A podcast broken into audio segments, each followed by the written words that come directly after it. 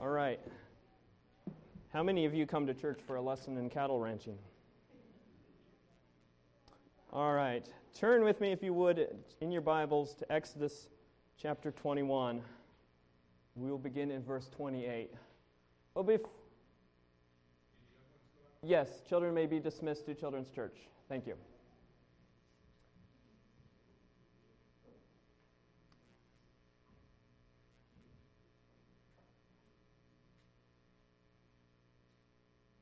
During the Sunday school hour, Trav Leonard and I sometimes have too much fun. Because we don't have any teenagers that come, which is sad, but we are in there waiting for teenagers to show up.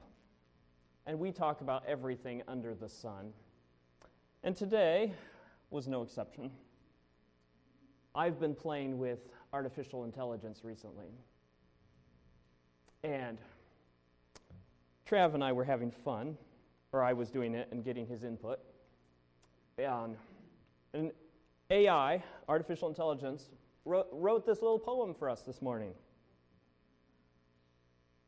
And yes, I did not write this. I gave it some ideas what to write, but I didn't write it. This is a poem for you. Pastor Brent's absence leaves a hole. We miss his sermons, his wise console.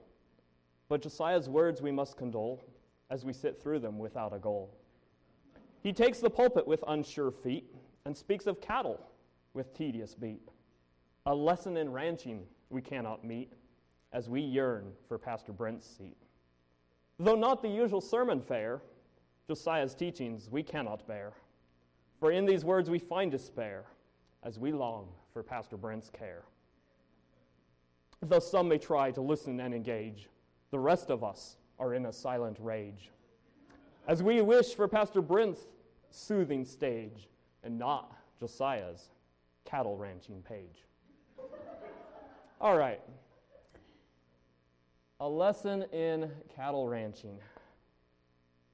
Exodus chapter 21.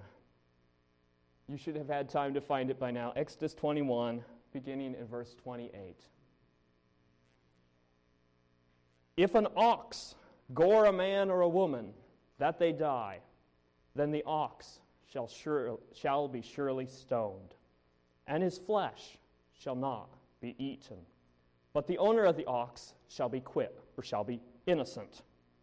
But if the ox were wont to push, in other words, he gored, he was known to gore with his horn in time past, and it hath been testified to his owner, and he hath not kept him in, but that he hath killed a man or a woman, the ox shall be stoned, and his owner also shall be put to death.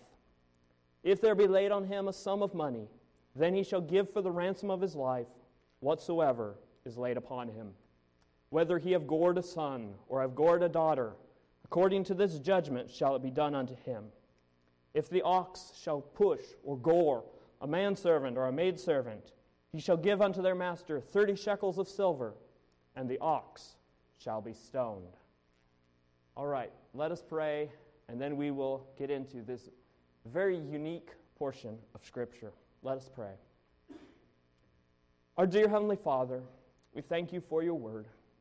We thank you for these five verses and for the truths, for the principles that they teach us. Help us to go away from here this morning encouraged challenged, whatever it is that we might need. We ask it in the name of your precious Son, the Lord Jesus Christ. Amen. It might seem strange to you that we are looking at five verses that give us a lesson in cattle ranching. And specifically in what to do if your ox kills someone. How many of you here this morning have any experience whatsoever in cattle ranching? Okay, that's actually more than I expected. I have no experience whatsoever. But let's get a little closer to home here. How many of you have ever had to worry about an ox killing someone? I don't see any hands raised on that one. So, how is this going to be relevant for us today? That's my problem. Uh, well, first we must begin understanding the Old Testament law as a unit is not binding on us as New Testament believers. All right? And I don't think there's a lot of debate there on these verses because I don't think any of you are concerned about your ox killing someone and what to do about it. This is a part of the Mosaic law called the Book of the Covenant. It covers Exodus chapters 21 through 23. But the entirety of the Old Testament law, what we have in Exodus, what we have in Leviticus, what we have in Deuteronomy, the entirety of the Old Testament law was given to the nation of Israel. And it's therefore it's specific. They're a nation. We're not a nation. The church is not a nation. It's specific to their setting, to their special role as a lighthouse to other nations. Yes, we in the New Testament are to be a lighthouse to others, but not as a nation to other nations. So our role is different in what God has us doing. Because of that difference between Israel and the New Testament church, we cannot just take those Old Testament laws and automatically apply them to our lives. But those commands do still have relevance for us. And what is that relevance? The relevance is this the God who gave those Old Testament laws, the God of the Old Testament, is the same God that we serve. The same God. The sinful human heart that those laws were addressed to is the same sinful heart that you and I have apart from the indwelling Spirit of Christ. So we must ask then when we come to obscure laws like this, what do these laws show us about who God is, about who we are, and about how God wants to change us from who we are to becoming more like Him? That is how we should ad- approach a portion of Scripture like this. What do these five verses teach us that is as true today as it was for the original recipients of these laws? And this is an important distinction to make. If someone preaches something from a portion that the original recipients of that law or that who were reading that portion of scripture if they couldn't get that interpretation from it probably not the right interpretation. So what is the truth as true today as it was for those original recipients? I'd suggest the following. The Lord holds every one of us accountable for our own actions. The Lord holds every one of us accountable for our own actions, for our own wrongdoings. Our God is impartial in his justice. And here in Exodus chapter 21, verses 28 through 32, we see two arenas. And yes, I chose the word arenas on purpose. Two arenas in which God's impartiality is evident. First arena that we see is the perpetrator's identity, the identity of the one who the Lord holds accountable, the one who has done the wrong. And here is that arena. The Lord holds us accountable regardless of who we are. We'll see this in verses 28 through 30. Let us read those verses again. If an ox gore a man or a woman, that they die, then the ox shall surely shall be surely stoned and its flesh shall not be eaten. But the owner of the ox shall be quit.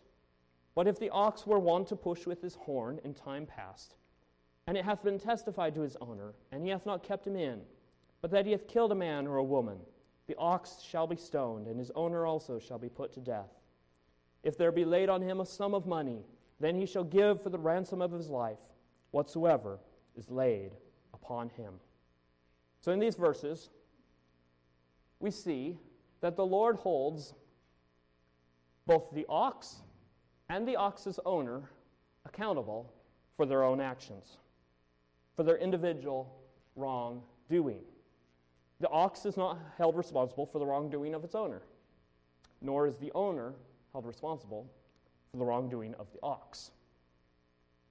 Each re- is responsible for his own actions. And we have a term that we use to, for that it is personal responsibility. You are accountable for your own actions.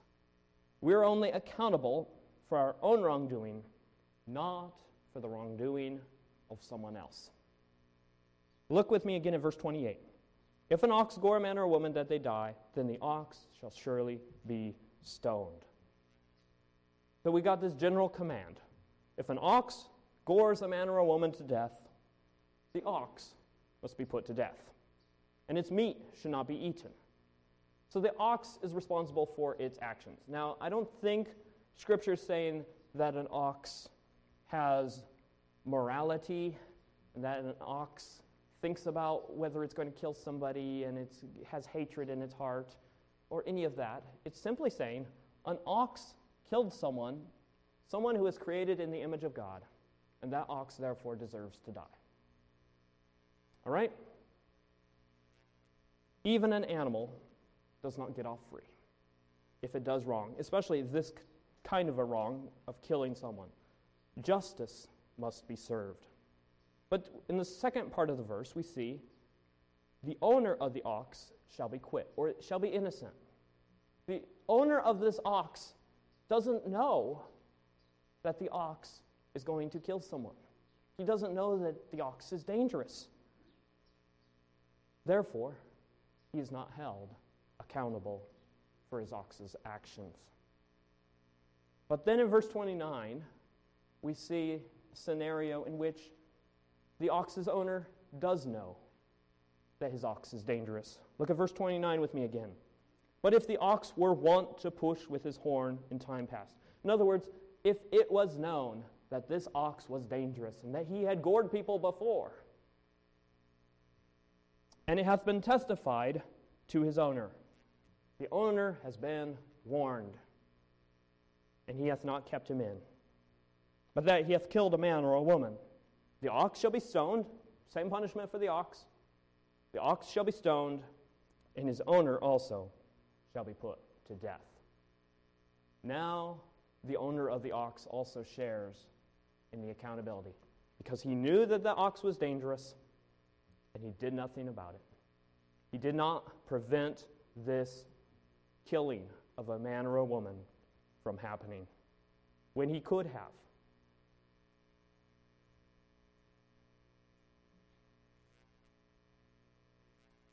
He was complicit in the wrongdoing of his ox. And we too are accountable for any wrongdoing with which we are complicit. If we have the opportunity to know about some wrongdoing and the opportunity to stop that wrongdoing, and yet we turn a blind eye to it, we look the other way, we too are accountable for that wrongdoing. Perhaps today, I know that some of you work in the trades. You're a skilled worker, and you're responsible for ensuring that a certain part of a property or a certain part of a building is constructed properly. If part of that construction fails, who is held responsible? Might require some kind of an investigation to figure that out. Was it the fault of the construction worker? Perhaps, but perhaps not. Perhaps it was faulty materials from a supplier, right? That could be the case.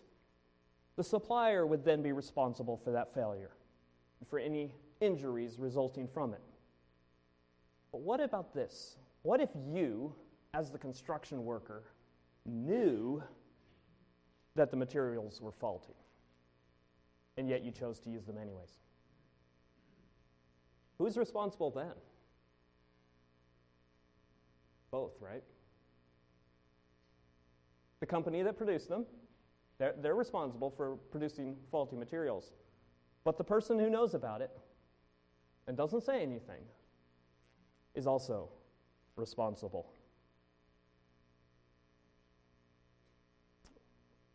You and I are accountable for any wrongdoing with which we are complicit. But then look at verse 30. There's some hope here. Verse 30 If there be laid on him a sum of money, then he shall give for the ransom of his life whatsoever is laid upon him. Legally, this man deserved to die. His ox had killed someone, and he knew that his ox was dangerous, but he hadn't prevented this ox from killing someone. He deserved to die.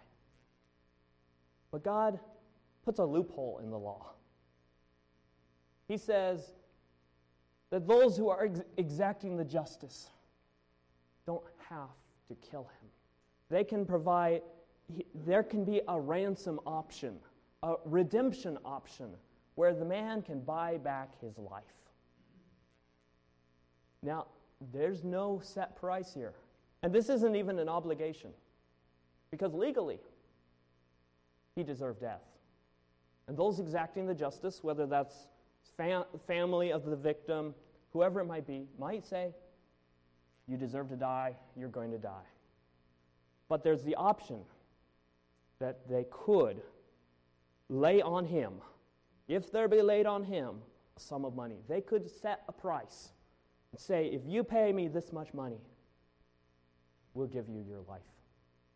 And they don't say how much money, because it could be the highest amount of money possible and it would still not equal the value of a human life. They could set that amount as high or as low as they desired. But this is an opportunity for the family, the friends of the victim to show mercy to this owner of the ox. He shall give for the ransom of his life whatsoever is laid upon him. Now, you should notice that the ox doesn't have this option. The ox doesn't get the option of paying his way out of it. Only humans get that option. Because humans are created in the image of God. Humans have the ability to change change their ways. Humans can receive mercy, and they can change because of it. So I'm going to draw a parallel here to what the Lord Jesus does for us. It is a similar and yet such a so much greater way that the Lord has made us has made a way for us to be spared from the death that we deserve. The Bible tells us that all people have sinned, that the consequence of our sin is death. Not just physical death. This, man, this ox's owner deserved physical death. We don't just deserve physical death because of our sin, we deserve eternal separation from God.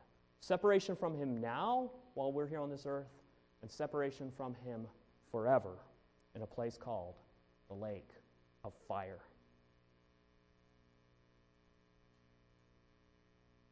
We are accountable for our sins, for the wrong things that we do, yet Jesus displayed his mercy to us by dying in our place on the cross of Calvary. Though we are wrongdoers, he extends mercy to us. Though we deserve to die, we have the opportunity to live. Even in the death of Jesus, God's justice is on display. You look at this passage in Exodus and you could say, is justice actually being served here if the person gets off without giving their life? Well, we could argue that one back and forth. The ox was killed, the man had to pay a sum of money. But when Jesus came, justice was fully satisfied. There was a life given in death in place of your life being taken in death. Justice was satisfied, God's justice. He does not let anyone get off free. Your sins must be punished. But the question is are you going to be punished for your sins, or are you going to accept that Jesus was punished for your sins? The only difference between what's happening here in Exodus and what happened with Jesus dying on the cross is that Jesus took the punishment in the stead, in the place of the guilty one. God is still impartial in his judgment. He holds us accountable regardless of who we are. So it doesn't matter who you are, the Lord will hold you accountable. But let's consider a second arena of God's impartiality, and that is the Lord holds us accountable regardless of whom we sin against. Not only of whom we are, but whom we sin against. Not only the perpetrator of the offense, but the victim of the offense. And the first part of this, we've already looked at this, but in verse, four, verse 28, we just went right past it without stopping to talk about it. If an ox gore a man or a woman, did you notice something in there? If an ox gore a man or a woman. There's, the Lord is teaching us something in this law code. That is that men and women are created equal in their value before God. And we ought to treat men and women as being of equal value. The Lord makes no distinction in these verses between what happens if an ox gores a man or if an ox gores a woman. Both cases, punishment is the same. The ox is to be killed, and if the owner is complicit in the action, he also should be killed. Now, this was countercultural in the ancient Near East. In the ancient Near East, men were dominant. I don't think that's a surprise to you. Ancient Near Eastern cultures may perhaps have prescribed that if an ox killed someone and the owner was complicit in it, perhaps the ox's owner's wife might be killed. But not the ox's owner. Not, not, if, not if a lady was killed by the ox. You would not kill a man for a lady being killed. You might kill his wife, but you wouldn't kill the man. That was ancient Near Eastern culture. And I don't know that there's an exact parallel to this law in their culture, but, but that is the way that they thought. And the same goes when we come to verse 30, or, excuse me, verse 31. Whether he have gored a son or have gored a daughter, according to this judgment shall it be done unto him. Same thing would happen in ancient Near Eastern cultures if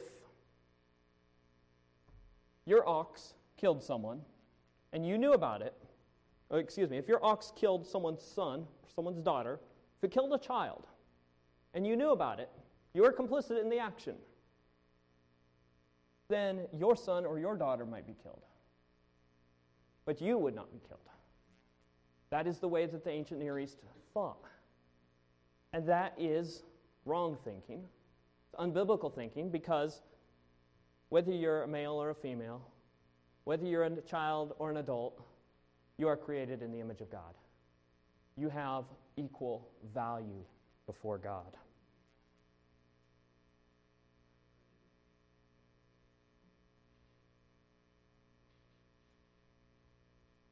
We come then to verse 32.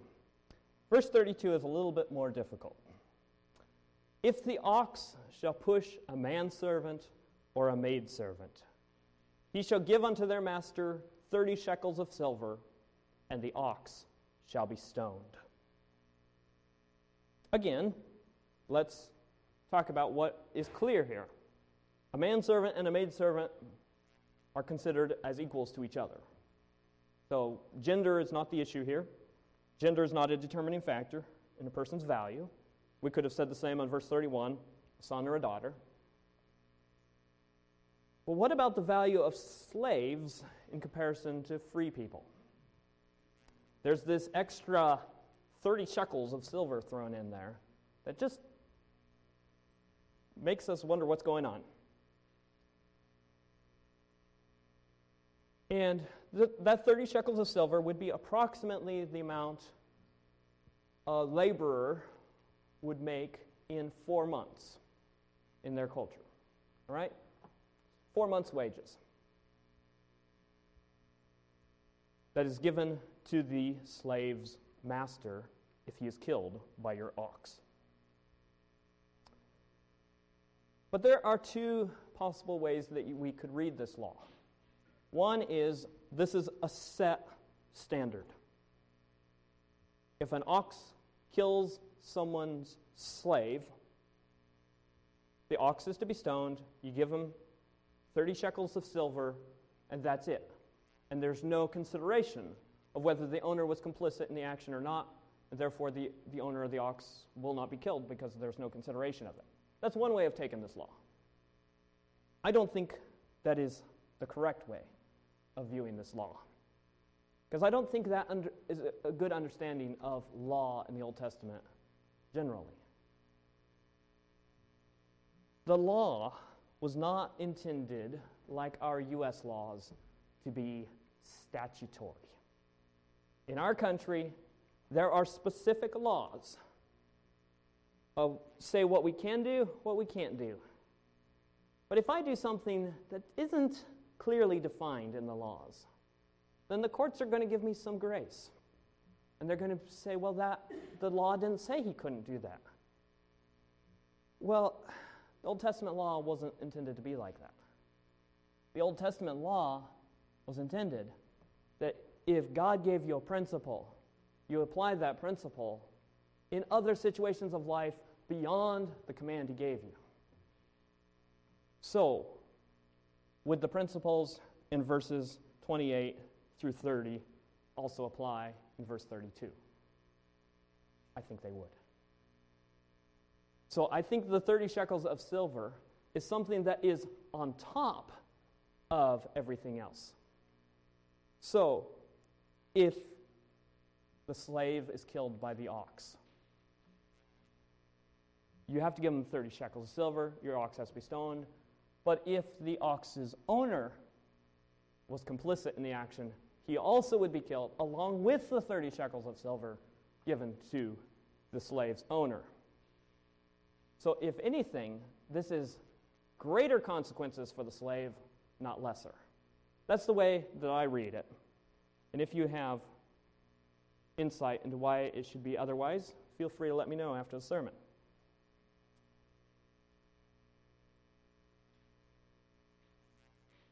So then we have to ask what was the purpose of those 30 shekels of silver? Why were they necessary? And really, that is asking the question of how do we grapple with the reality of slavery in the Bible? Slavery was a sad reality in the biblical world. And the Lord made many laws regarding it to keep masters from oppressing their slaves. There were laws that said if you had a slave, you're supposed to let it, a slave of the Jewish people, you're supposed to let him go after seven years and not hold any obligations against him. There were all sorts of rules to maintain slavery.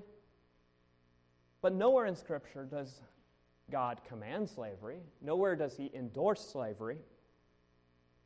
But I think what we have here is a recognition that slavery existed, as sad as that is. And, and we should also make this point slavery in the Bible is not racially based.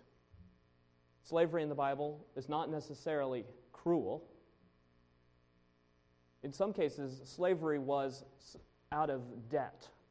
I can't pay my bills, so I am going to put myself in slavery to someone while I bring myself up, get myself out of debt. So it was not always, it did not always have the bad connotations that we put with slavery. But here, these 30 shekels of silver, I think that it is a recognition. Not only is a human killed, human created in the image of God has been killed. Therefore, life is required, or death is required of whoever was responsible for that death, whether that's just the ox, whether that is the ox as well as the owner. But the 30 shekels shows us that there was a master out there that owned that slave who's also being put out by this slave's death. And four months' wages is not a lot to pay someone for the loss of their slave, but it's reasonable. So I think that's what we have going on here. It's not an endorsement of slavery, it is simply a recognition that it exists and how to work with it in that world. Importantly, this giving of 30 shekels does not suggest that a slave was any less of a human than were the free persons in verses 28 through 31. Because as we said, the death of a slave, it seems, actually required more consequences than the death of a free person. That brings us to our conclusion this morning. We have seen that the Lord holds every one of us accountable for our own actions or for our own wrongdoings. Regardless of who we are, regardless of whom we sinned against, God will be just and he will be impartial in his judgment.